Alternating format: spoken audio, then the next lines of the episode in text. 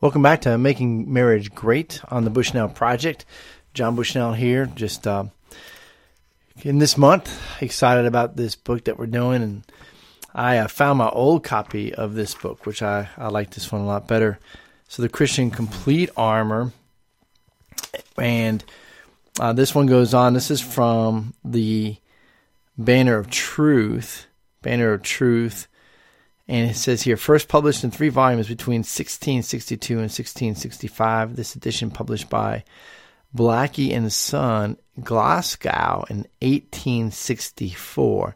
And so then the Banner of Truth reprinted it in 1964. And then again in 74, 79, 83, 87, 89, 95, and 2002. So huge, uh, huge read. So if you're really into reading, maybe consider it.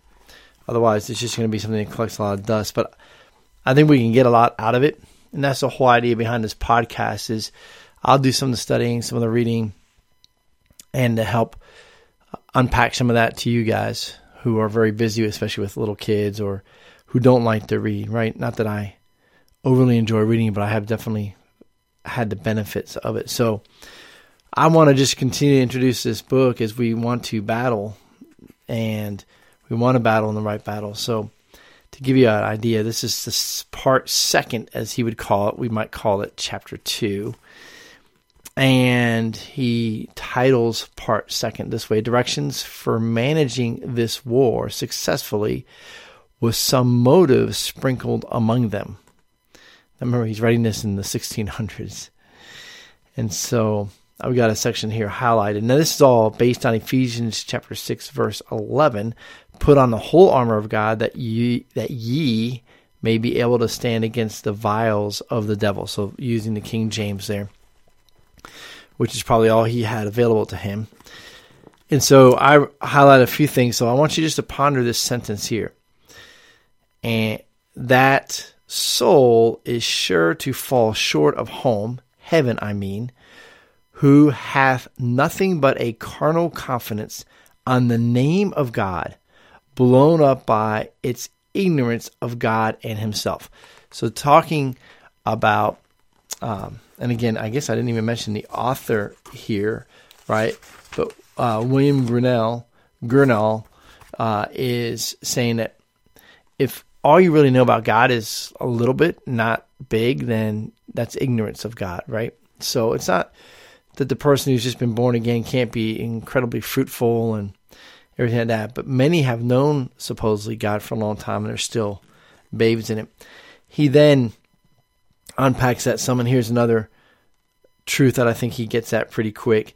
They trust in God, hope in his mercy, defy the devil and all his works, and such like stuff who yet are poor, naked creatures without the least piece of guard, God's armor upon their souls. So we want to go up against the devil without God's armor.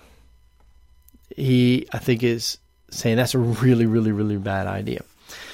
So he sort of concludes his introduction, if you will, to this second chapter, or part second, with this how we may in a regular way come to be strong in the Lord. That is, by putting on the whole armor of God, strengthening this direction that ye may be able to stand against the wiles of the devil.